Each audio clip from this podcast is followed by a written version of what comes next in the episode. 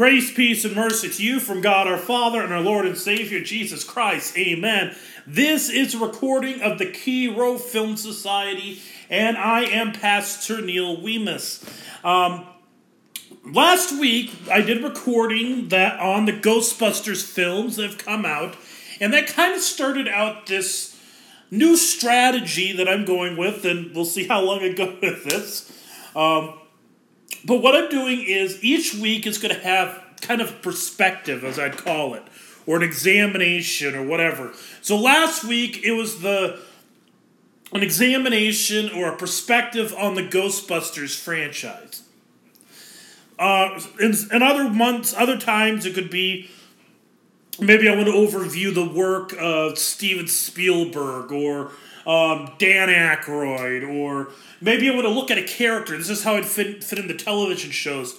So maybe I want to look at, um, you know, a character like uh, Buffy the Vampire Slayer or uh, John Locke from the, the show Lost, or, you know, any of a number of characters that could do that. So it's kind of what I'm going to be doing. And so today we're going to be focusing on a film director. And hopefully that kind of slightly came out in the opening music you heard. The first song you heard was from the the intro from Beetlejuice, and the second song you heard was the closing from Alice in Wonderland, which were both directed by Tim Burton.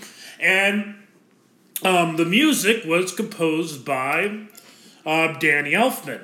And so so I should mention this is not a Danny Elfman podcast nor is this uh, a Helena Bonham Carter podcast. It's about Tim Burton. And so we're going to look at so the way this is going to work, the way I do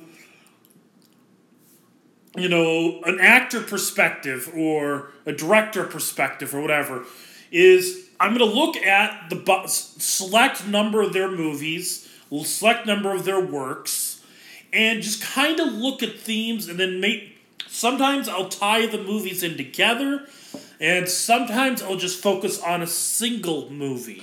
And so what we're gonna do is I'm gonna start and I'm gonna do a ranking of my ten favorite uh, Tim Burton films in order. All right, so number and so I'm gonna say that I've not seen every Tim Burton movie. There are a few that I have not seen yet. Um, so, like uh, Pee Wee's Big Adventure, I have seen it, but it's been so long since I've seen it um, that I don't think I could really give a good analysis on it. Um, let's see here. Just going through some of the list of his movies. Uh, I have not seen Charlie and the Chocolate Factory, and I have not seen Dark Shadows, haven't seen Big Eyes, and haven't seen the more recent uh, Miss Peregrine's Home for Peculiar Children. Now, I should make a little note, especially on that most recent movie, most Pereg- Miss Peregrine's. Uh, there was some um, ish, some ish things that came out, and okay, so Tim Burton created some controversy because somebody had asked him, Rachel Simon, I guess, asked him uh, why does he lack diversity in his movie Miss Peregrine? And here's what he said. He said, "Nowadays, people are talking about it more. Talking about it more." But things call for things or they don't. I remember back when I was a child watching the Brady Bunch, and they started to get all politically correct, like, okay, let's have an Asian child and a black. I used to get more offended by that than just uh, than just I grew up watching blaxploitation movies, right? And I said, that's great. I didn't go like, okay, there should be more white people in this. And so there's the quote. Um, I know what he's. He probably did not word it the right, but I get what he's saying is if you watch. So I watched quite a few Tim Burton movies in preparation for this podcast, and um, you know, some of them are movies I'd seen before, some I hadn't seen in years, you know, and a lot of his movies don't call for diversity. And what I mean by that is because diversity for diversity's sake is not equality. That's, you know, just putting in a you know somebody of a different skin color just for the sake of having somebody of different skin color rather than um, they have the ability, they they have the talent, or because sometimes the role doesn't call for it. And when you look at a lot of um, Tim Burton's films, a lot of his movies are period pieces. A lot of them take place in years past in different um, cities and in places where diversity wouldn't honestly wouldn't make sense from um, a story standpoint.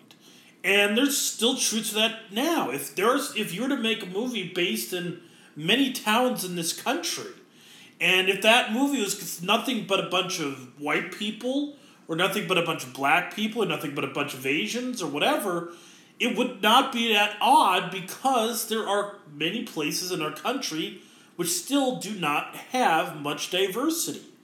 And so, you know, you make a movie, diversity is going to happen because, uh, by cons- good diversity happens as a consequence of the story writing. Um, now, I am not going to deny that there isn't uh, problems with our diversity. I think there are definitely movies or TV shows. You know, take for example one of my favorite shows. I'll admit to it is The Walking Dead. Walking Dead really needs to have more black people, and the reason I say that is because the movie predominantly, at least the first couple seasons, took place in Georgia, and I've lit. I I lived a year in Georgia. That's where I did my vicarage, and Georgia has a pretty high percentage African American population. There's a lot of African Americans in many places. Now, are there areas that are very heavily white? Yes. Um, in fact, I specifically where I lived was, but that was a high income retirement area. But I didn't have to go far to find a high population of African Americans. So, you know, Walking Dead in its early seasons should have shown that a little bit better. Because, I mean, honestly, I'm telling you, in a lot of the towns in my area, not only was there, I mean, you know, like Eatonton, which is not far off from where I lived, you know, it's almost, I think, if I remember correctly, it's about 60% um, African American. And so that should that should be reflected in the show.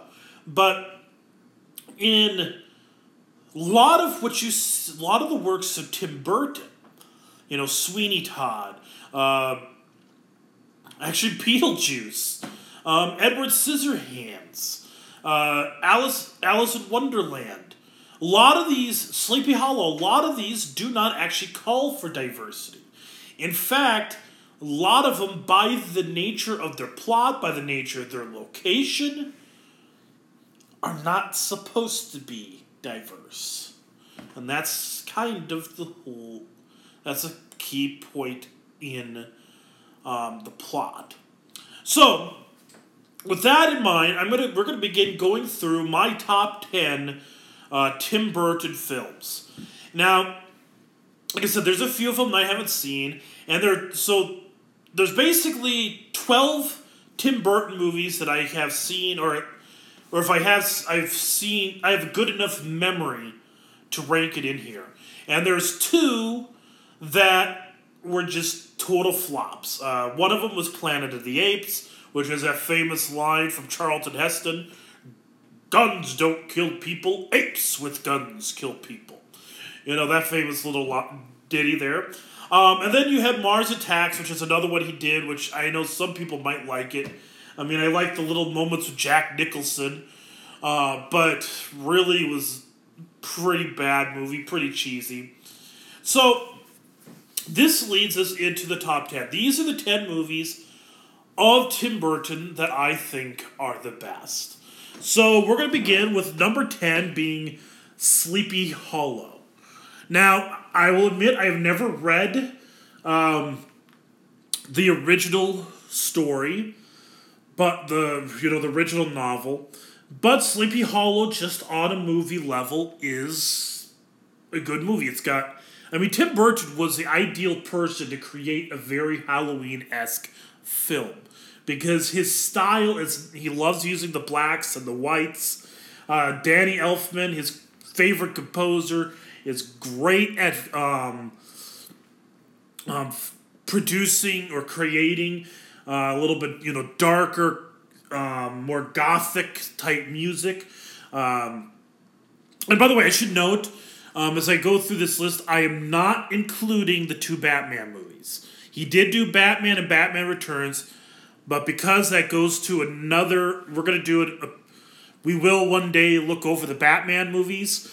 So I'm leaving that for that. And so that is not included in my list. So technically, I've seen, or I have, I've seen 14 or 15 of the Tim Burton films, but we are not going to talk about the Batman films. And, but Bat, one of the reasons why he was such a natural director for the rebirth of the Batman franchise or the redesign of Batman for the general public was because dark movies is his forte, and that is what he's good at. Um, and so Sleepy Hollow is also, which came out in 1999, also fell right in um, to his you know his play box and you know he did well he did well with it it had it had the feel uh, the main pro- the story the way it was put together was a little choppy at points um, and there's a little bit there's some campiness in the film. Um, it's it's not a perfect movie by any stretch of the imagination and i think especially the ending of it is probably the weakest point in it, but by and large, it is a it's an enjoyable movie. I still watch it just about every Halloween. Uh, the next up movie is Frankenweenie. This is one of the many animated movies that uh, Tim Burton invested in, and Frankenweenie is about this dog who is in Frankenstein esque story is raised up by his kid by a kid after he died after the dog dies, and I don't I don't know if there's really much to get dig into with it. It's it was just simply a fun movie. It was enjoyable, and that's about all I have on that. Another animated movie. So this is my number. Uh, so this would be so. Uh, my eighth place movie is Tim Burton's The Corpse Bride. Uh, the Corpse Bride is, like I said, another animated film, which I hadn't seen before, and I didn't totally know the total plot of the movie. And I think that's good because it let me kind of go with it and follow along. Like, okay, it's called The Corpse Bride, so I'm expecting for his wife um, to die at some point in the movie, and she'd be somehow she'd raise, and that's there'd be some relationship there, and it doesn't play out like that at all. This and so the title of the movie is a little misleading, but I think that's okay because it makes the story I think better. Um, you don't makes it so that you don't totally know where it's going. Uh, one of the weaknesses is Tim Burton's anime is the animation of the movie. I know it's his style, but a lot of points it was just too creepy of an animation. And I think it detracted from uh, the story, but the story was a good one. And where it did have, where the animation wasn't creepy, it benefited. And so, like I said, uh, Corpse Bride is a pretty it's a good. It's a, you know. It's got a nice story, and um, there's a there's there's an element of tragedy. There's an element of romance. There's um, compa- There's moments of compassion and love for others, and then you also have kind of the snotty aristocracy, which is, by the way, a major theme that you'll find in Tim Burton's movies. He has a very strong distaste for aristocracy, for uh, snobbery for people who, uh, for the upper class. And so you see that in Corpse Bride. You see that in Sleepy Hollow. Um, you see that you're going to see that in much of these other movies that we're going to get to. So, um, and Corpse Bride is no different than that. The major, the the minor villains were snobby, stuck up. The major villain the primary villain of the movie was absolutely arrogant, stuck up, prideful. Next up, movie number seven Alice in Wonderland. And Alice in Wonderland again is a this is a I have read the original books by uh, Lewis Carroll, and I I like the books, and I will straight up tell you that the movie is takes enormous liberties from the books, and it's almost unrecognizable from the books. So how do I treat this movie?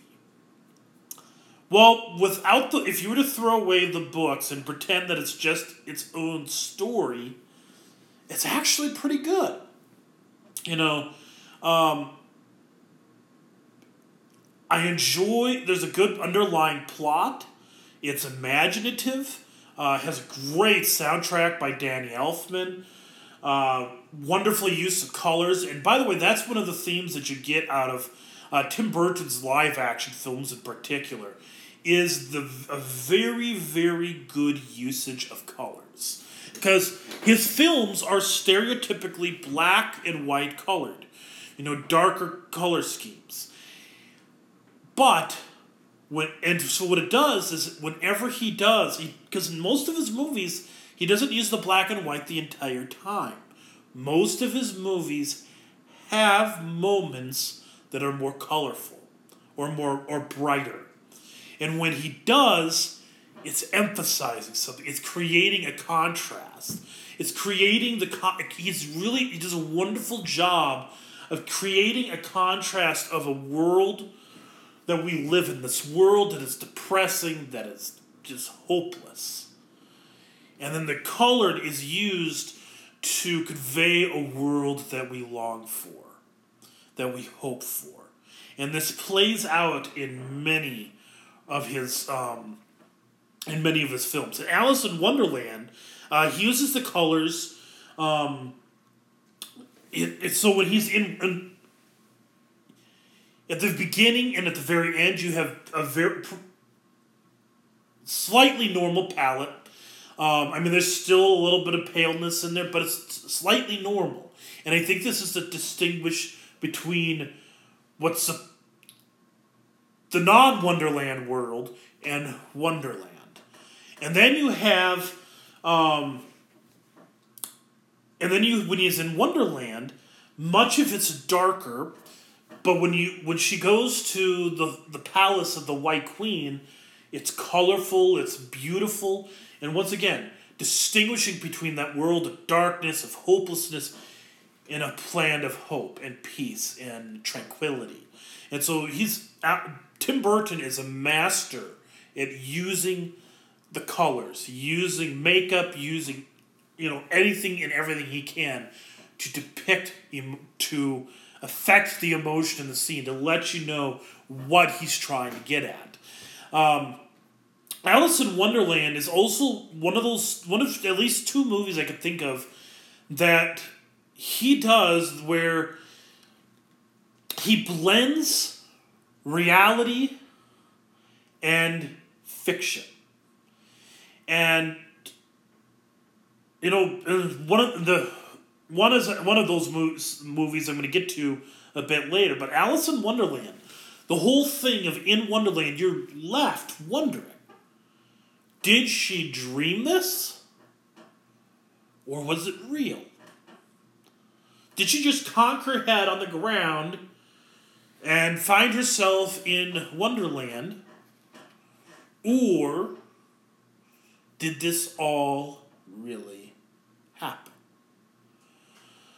And it's a. I like it. That's good. I think that's kind of intriguing writing. And I'm going to get into. I'm going to get to what the underlying theme of Alice in Wonderland is a theme that I think underlies all of his movies. So I'll get to that a little bit later. So so that's my number seven movie. Is Alice in Wonderland. Number six, Edward Scissorhands. This is another movie where he does play. Uh, Edward Scissorhands is a movie of tragedy, a very tragic character that has a tragic life, there, there are points where it's a, it's a little rough around the edges. There's some act moments in terms of acting that could be a little bit better.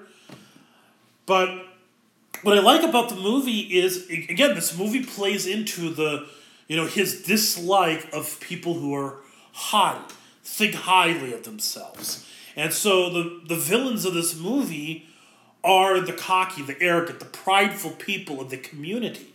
And so, you know, I was talking about um, diversity. This movie could not be diverse. It can't be. Because he, the main, with the exception of the one family, the main family of the story, everybody in this community is a villain. And what they're poking at is kind of the, uh, it's kind of the uh, Stepford wives type sto- community and he wonderfully portrays this. You know the, and this again is a case where he's using the colors. When you're in, you know, you go to the place where Edward lives. It's creepy. It's dark. Your typical uh, Tim Burton world. When he comes down from the hill, comes down from the mansion, and he comes down to the town below. It's colorful. It's got a very bright greens, bright per- pinks, um, all these really bright colors, letting you know that this is a different world but the colors are not the same kind of bright that you saw in the White Queen in Alice Wonderland. The White Queen's palace, those colors were hopeful, but they felt they're the kind, but they also felt lifelike. So those pink flowers that you see on the trees, those are real colors for flowers. We've seen that in reality. But in Edward Scissorhands, in that town, they have those colors, but they look very plastic. It doesn't feel real. And this is, it's even though it's colorful, it's a fake hope. And this is kind of depicting that this, this is the community they live in looks peaceful, looks wonderful, it looks kind, it looks idealistic, it looks like you're leaving um, to Beaver you're Leave It to Beaver type community, but in reality, it's not. This isn't Mayberry. It's actually showing, you find throughout the movie, the deep seated hatred and hypocrisy in it.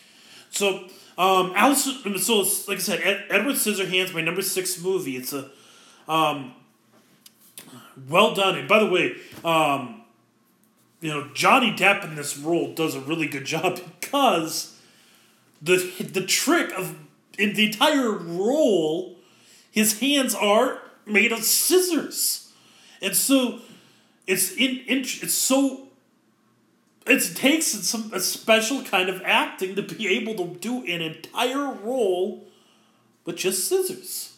I mean, like look at the scenes when he's trying to eat, you know, with the fork and everything.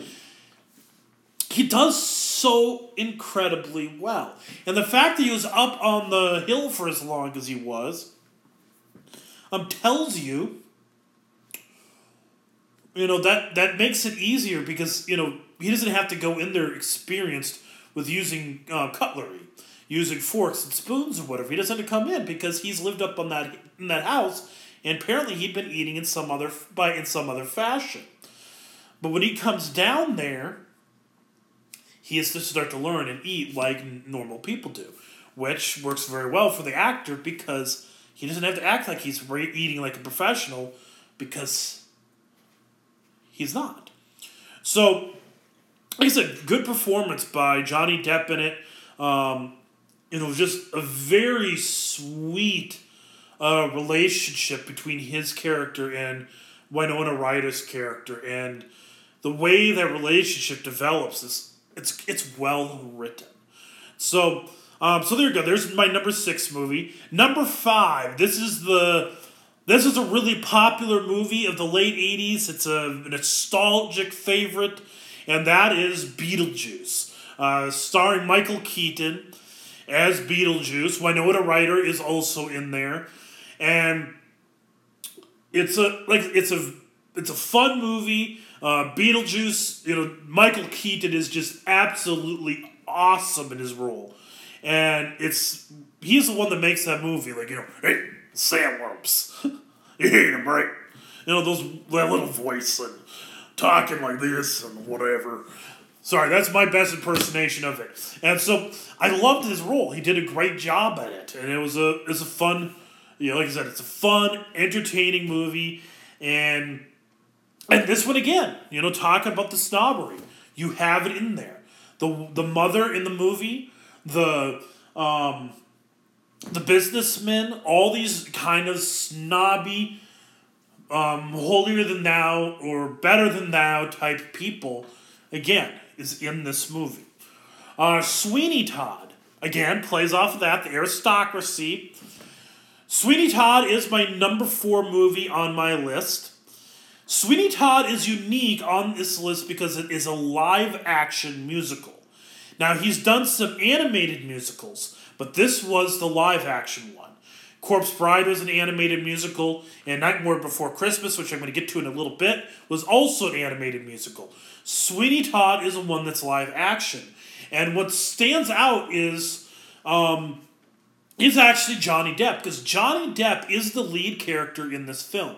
And in his movie, in this movie, he doesn't, I mean, he's not a trained singer, he's not a trained musician. And yet, he very effectively leads this role in a very musical film. And I think he did a good job. I think there's a number of really good casts. And this is another one of those movies where you see the coloring at work. And so in the most of the movie is dark. Darkly colored. And I think it's and it's actually very, very well the way they do this. They okay, you have two characters at the very, very beginning of the movie, this it sets this um, parallel in terms of tone.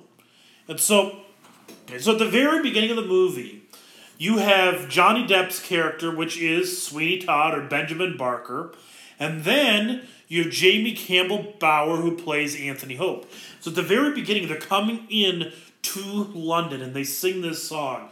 And Anthony starts out so hopeful. There is no place like London.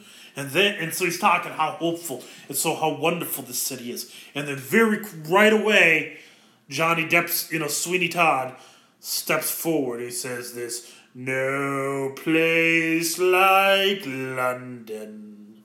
He says this deep, dark, with hatred, with bitterness, foulness and he speaks of the foul nature of the town and it's what how horrible and wretched of a city it is.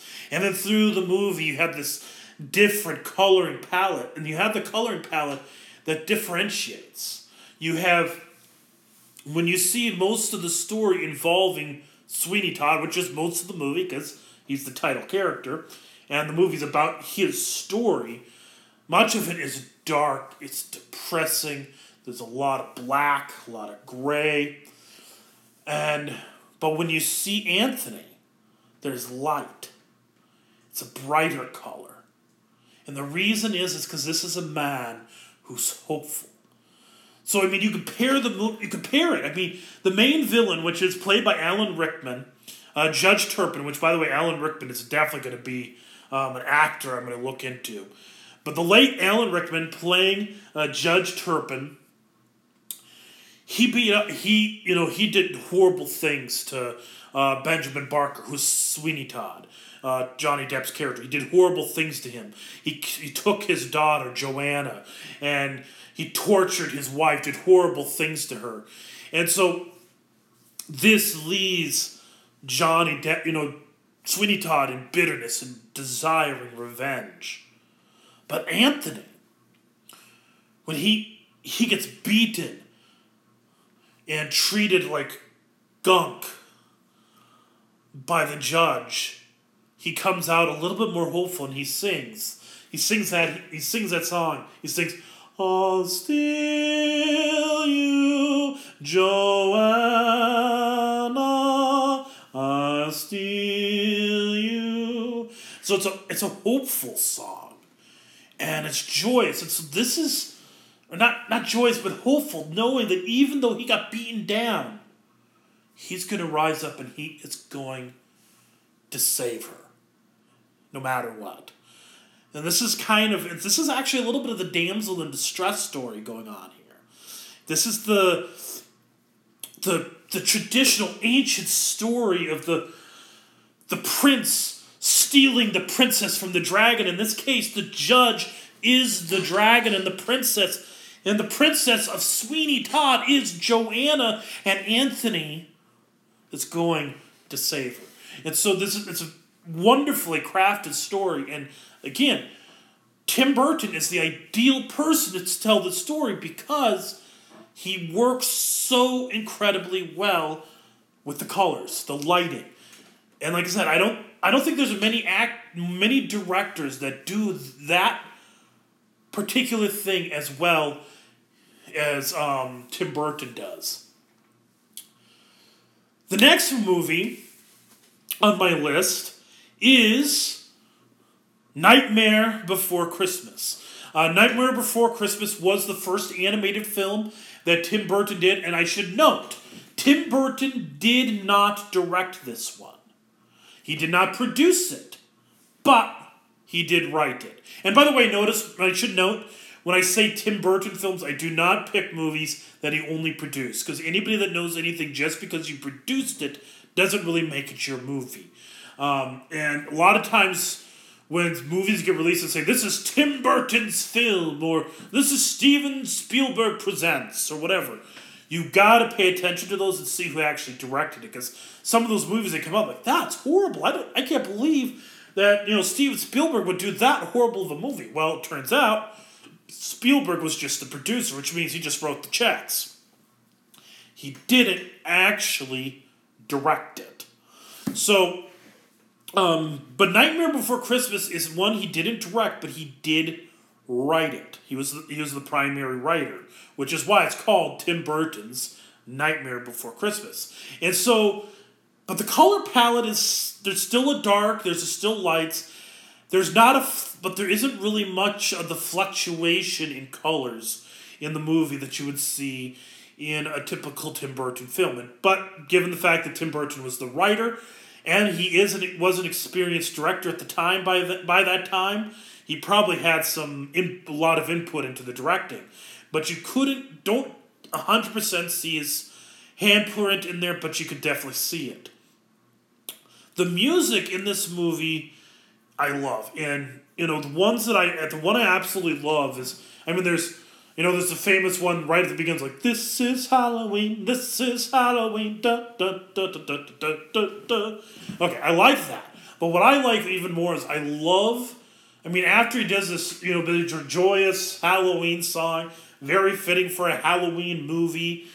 Then you have the more character driven songs. Every good musical, the best musicals musicals have those character driven songs.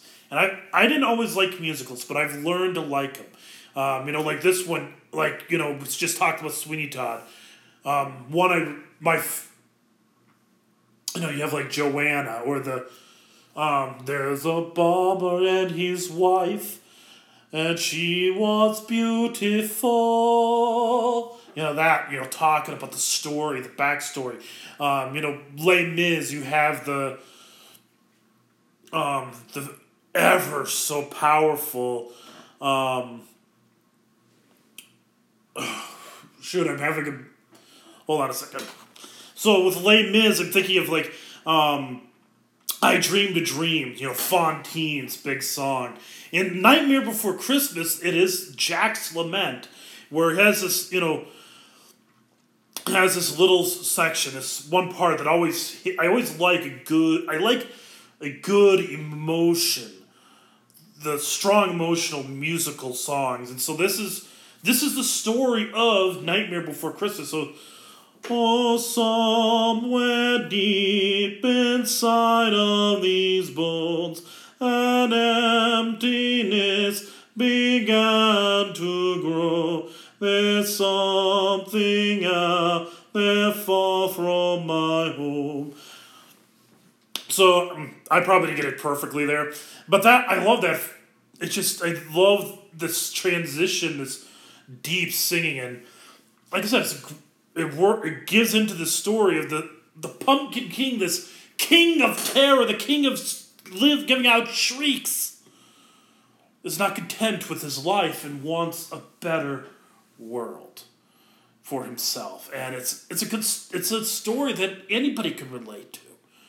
How many of us do not go through that situation where we want something better? We want to be somewhere else. You know, and so like I said, it's a good story. Good I like the music in it. So um, that's my number three movie. Number two is one that most people would put number one, and so there's going to be some disagreement, I know, and that is Ed Wood. Ed Wood is one I just saw for the first time today. Um, I saw quite a few uh, Tim Burton movies in the last 24 hours, trying to get so I could do a good podcast. And Ed Wood was. First off, I will say that Martin Landau, I was watching through the movie the whole time, like, Martin Landau's um, per, portrayal, uh, Bela Lugosi, I just kept watching, like, if this man did not win Best act, Supporting Actor, there was something seriously wrong with Hollywood, with the Oscars. And I kept thinking that over and over because I've seen Martin Landau in other movies. And throughout that movie, I thought I was watching the reincarnation of um, of Bela Lugosi. I mean, it was an incredible performance, and then bringing in George the Animal Steele in there, another great selection. But even beyond that, you have, um, you know, again, Johnny Depp. If you can't tell, Johnny Depp is a guy that, rumor has it, Tim Burton likes to cast him. And it almost feels like this is a Johnny Depp podcast, but it isn't. There's been a few of these movies which he was not in. But um, he had a good performance in this. A very, I mean, the you know telling the story of him dressing up in women's clothes. I, I thought that was actually a great little point where he's telling the director. I thought he must be joking. He's just trying to say this to get a job, and it turns out no, he really does do this, and uh, and you can there's a lot of little insider jokes about how, or comments about how the film industry works. It tells you, it shows you kind of why some movies might go bad. It's because studios cause it to go bad, and you know Ed Wood, you know, produced some of the worst movies ever made, and from the looks of it, I mean, it's this. What you're seeing is this man that had this grand vision, these grand ideas for so many movies. And so when you heard him talking, he'd give these stories and give these ideas, and he had a vision for a script and he had a vision for the film. But the problem is, he never had the budget. He never had the means to do what he wanted to do. And by the way, that is hitting again at a theme in um, Tim Burton movies is the grandeur see something else in the world that others don't see. And I'm going to get that to that more in a little bit. But Ed Wood is a, like I said, very, very well done movie. Um, good, strong performances, and it is one where the color um, usage kind of goes out of Tim Burton's um, playbook. And the reason is because the entire movie is black and white, which forced Tim Burton to take different strategies. And I think it's, it still made it a good movie. And so that's my number two favorite uh, Tim Burton film. And this leads me to my favorite one, and that is Big Fish. Uh, Big Fish is Another one that I just saw in the last 24 hours to get ready for this podcast because I remember when it came out, it was getting it got some Oscar buzz, and uh, was very well received. And when I saw it, it's kind of has something similar to Alice in Wonderland, in that you had this whole story going on, and even another, even Life of Pi kind of goes off of the similar story. Life of Pi is not a Tim Burton film, but the con- similar concept where you had this guy tell you know this the main character is telling his son all these stories and you're like and you're wondering throughout the entire movie, is this story true or is it false? And they give he, Tim Burton, he gives you you know the story, it gives you the hint, the very beginning of the movie, whether this is true or false. And you, you get the hint that everything he tells has some truth to it. Even if it's not completely true, there is some truth to it. And it's a. Uh, and I love. And so, like, I love the way um, the movie works throughout with that. And, you know, this incredible story being told to everyone. And it's imaginative. And especially, again, you look at the um, the the town of Spectre when he first goes there. The, again, this is a case. Again, Tim Burton using those colors. He doesn't go with the black and white palette in this movie. This is one of the things that makes Big Fish stand out against pretty much any of his other movies. The black and white palette that he's so popular for using is almost thrown out the window in this one. It's I cannot. There's very very few moments I can think of where it goes in. The rest of them, but he still uses colors. When he goes to Spectre, he you see these bright colors, and he's actually using it for the same reason he did in Edward Scissorhands.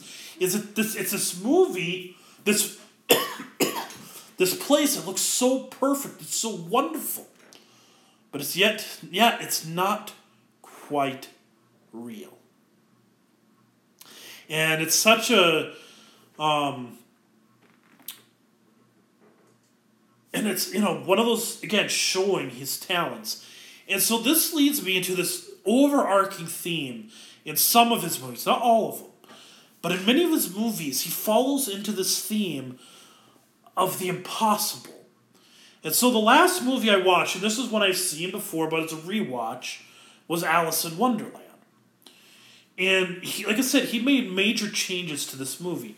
And here's just, you know, here's some of the things you hear in the movie. So at the very beginning, you have um, Alice Kingsleigh's, her father, saying, um, The only way to achieve the impossible is to believe it is possible.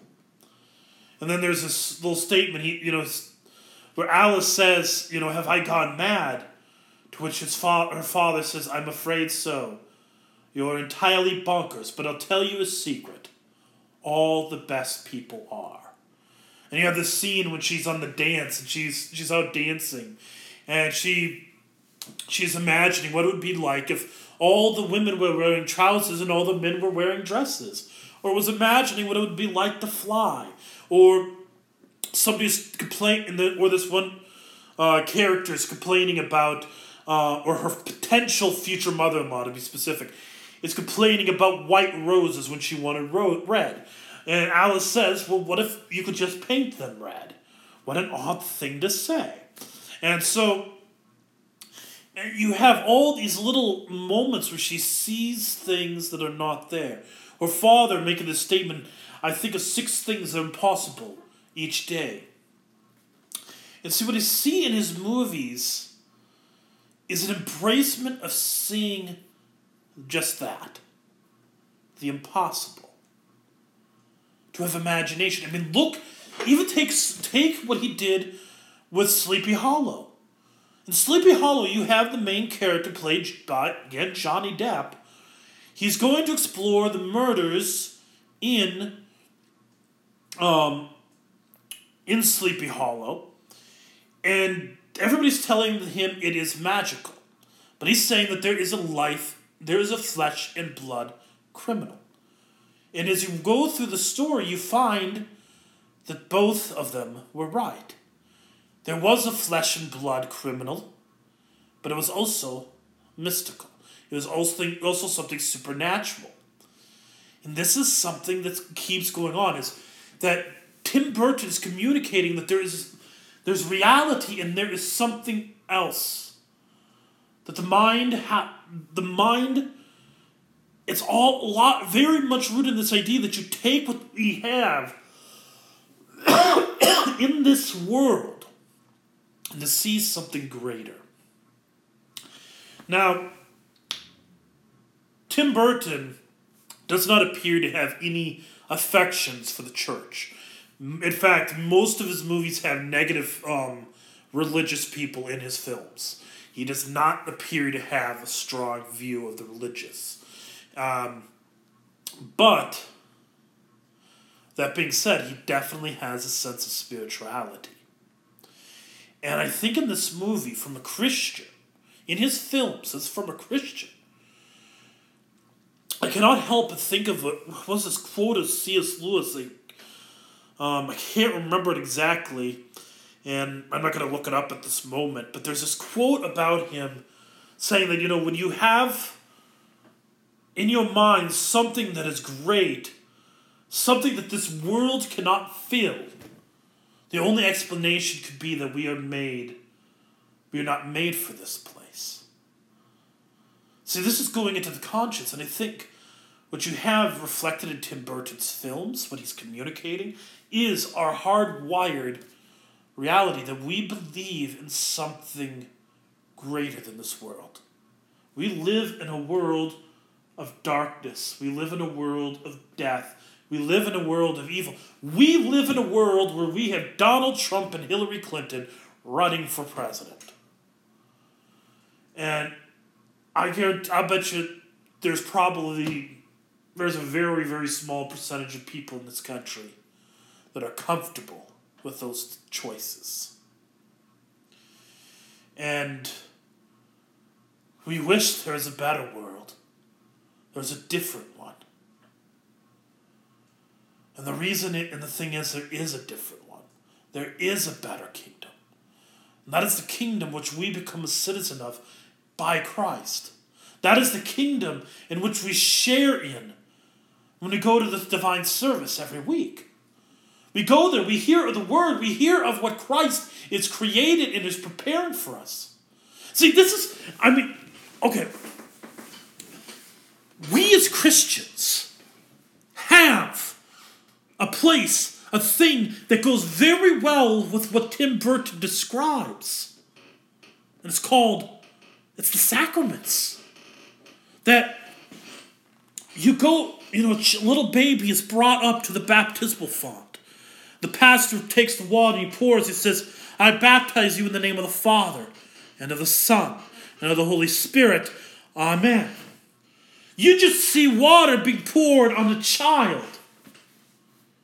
What you don't see is the sinful nature of that child being stripped away, lifted off of him or her, and placed upon Jesus 2,000 years ago on the cross.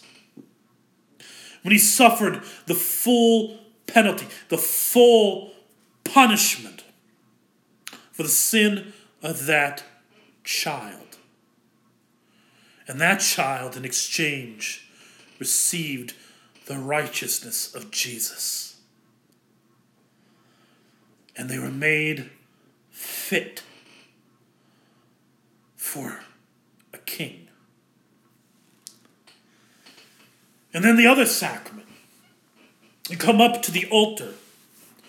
And the pastor gives you very often, if it's like our church, just little little wafers, bread, but a little itty bitty cracker like waf- cracker like bread wafers, and you eat it. He says, "This take, eat. This is the body of our Lord and Savior Jesus Christ, given unto death for you.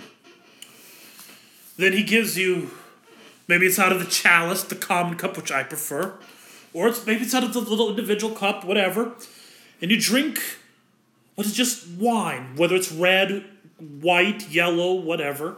You drink it, and what you that's all you see. But in that bread is the body of Jesus.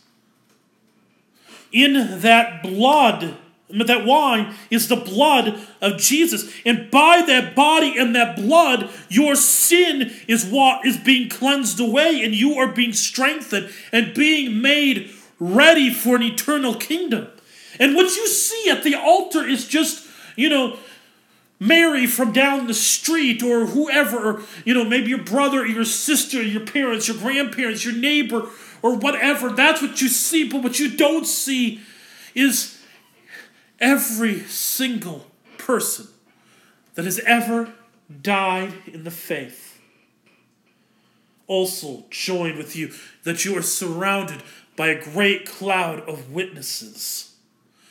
And we say this in our in our creed, in our, our liturgy. Therefore, the angels and archangels, with all the company of heaven, we laud and magnify your glorious name, evermore praising you and saying. See, there's the reality that we see with our eyes, what we smell, what we taste, what we touch, we, we taste, we touch, we hear. But there's reality that's beyond even our imaginations. There's a reality that's impossible. And that reality meets itself at the Lord's Supper. In a world where there is this dark, there's this black. You come into the church, a place set apart from this world, for a moment of peace. And that's why you hear that ancient liturgy, why you hear those hymns. It's nothing like you hear on the radio.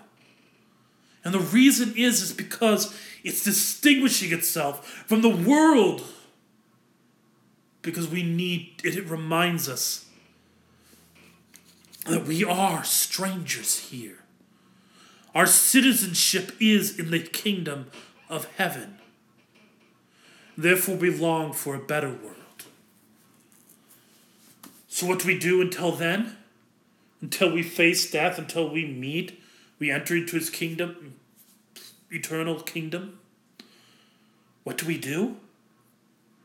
We're not content with this world. We can't be. We see the world and we wonder what is possible. Some men dream think dream things that will never be and say why. And I dream things that it shall never be and I say why not. I know I butchered that quote. Some people, and so why not? We should dream things and say, why not? There's so much we could be doing as, in this world to serve our brothers and sisters to serve those who are in need. The reason we live in the situation is that we live in is we're complacent. We don't desire the better world. We give it lip service. But if we're citizens of the kingdom of heaven, should we not desire to make the place we are at more and more like that kingdom. That's I mean that's not what Tim Burton's trying to do.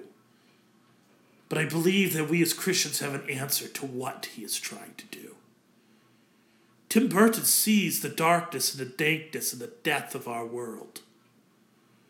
And he sees possibilities and he sees hope of a light that is different. And it's conveyed throughout his films. He can't stand arrogance and pride. And we as Christians should have answers to that. As a Christian, we have no room for arrogance and pride because we are poor, miserable sinners deserving of God's judgment, deserving of hell and death, and yet we are recipients of grace beyond measure. And Tim Burton in his films shows longing for a world better than this. We as Christians know of a world better than this. In fact, we are citizens of that better world. And as we live in a world where so many desire a better world, the reason you are here is to speak up and act to make this world a little bit better but also to point people to the world, the life of the world that is to come in Christ Jesus. So that's what I got for Tim Burton's films. He's a great director. And he's got great movies. I mean, he's got some duds, yes, but he's got a lot of good movies. So that's what I've got. I hope this was a blessing and a joy to you. Um, again, I am Pastor Neil Wemus. I'm a pastor in Northwest Iowa. Uh, you can find out about our our churches at www.iowaoclutherans.org. And next week, I'm going to come back to you with another with a character perspective, and I don't know who the character is. It all depends upon what happens in Walking Dead on Sunday. So, warning: next week's podcast will have a major spoiler. All right, so of Walking Dead. So with that. Uh, the Lord bless you and keep you. The Lord make his face to shine upon you and be gracious unto you. The Lord look upon you with favor and give you his peace. Amen.